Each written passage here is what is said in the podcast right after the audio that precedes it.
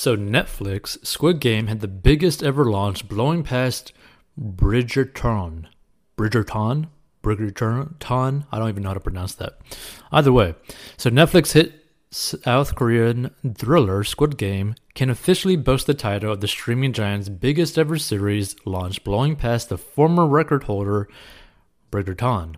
The show about a group of cash-strapped debtors who choose to compete in a series of children games for a life-changing cash prize managed to draw in 111 million viewers since its debut on September 17th, Netflix said Tuesday evening in a tweet. Which, you know, what's kind of interesting about that, just as like a side note, if you don't know who Mr. Beast is, well, Mr. Beast is someone on YouTube creating videos on YouTube where he has videos that actually beat that number, which is like crazy when you really think about it, right? When like they make such a like a massive deal about this on like let's say a Netflix, but this is something that people have actually been able to do repeatedly on YouTube. I just thought it'd be kind of like a nice side note. That means Squid Game beat out Netflix's previous top show, Bridgerton, which hit 82 million households in its first 28 days after release.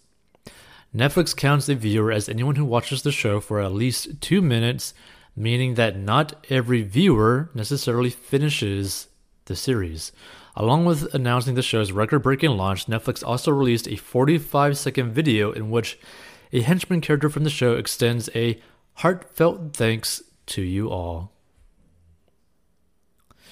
111 million of you have joined the ranks of the VIPs, making Squid Game our number one show in the world, the character says in Korean, referring to the ultra wealthy characters in the show who pay to watch the deadly compet- competitions. And for the rest of you, will you seize the opportunity to join the game? The character asks. Only on Netflix, the video is sure to remind viewers. So, Squid Game is the platform's first ever Korean series to reach number one in the US and is currently on the top 10 list in 94 countries around the world, Netflix said. Since its release, the show has become a cultural phenomenon, with kids reenacting the challenges in the series at school and launching its stars into immediate global fame. And Netflix investors appear to like the show just as much as viewers. Netflix stock notched a new all time high earlier this month, with shares up 6% since the show was released. Shares of the company were last seen trading less than 1% higher at $630.50 per share. The show's success is an important accomplishment for Netflix, which is increasingly investing in com- commissioning its own shows exclusively for the platform. The companies especially focused on investing in fast growing Asian markets like South Korea as it sees subscriber growth in the US begin to stall out amid surging competition from entertainment rivals like Disney Plus and Amazon Prime Video.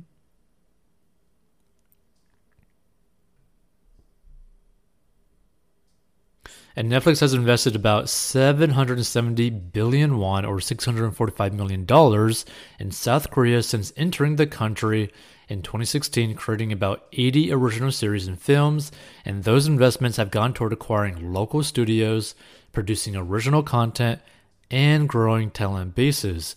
And in February, the company announced a plan to spend $500 million on original content in South Korea this year. Hey, this podcast is sponsored by our personal finance courses. So if you have problems with mastering your money and you need help, go down below and learn how to master your money. And this is a plan that anyone of any income level can follow. It is simple and easy to follow for any income level and any situation and is very straight to the point. And if you want to learn how to make money online, go down below as well. And we'll see you in future episodes.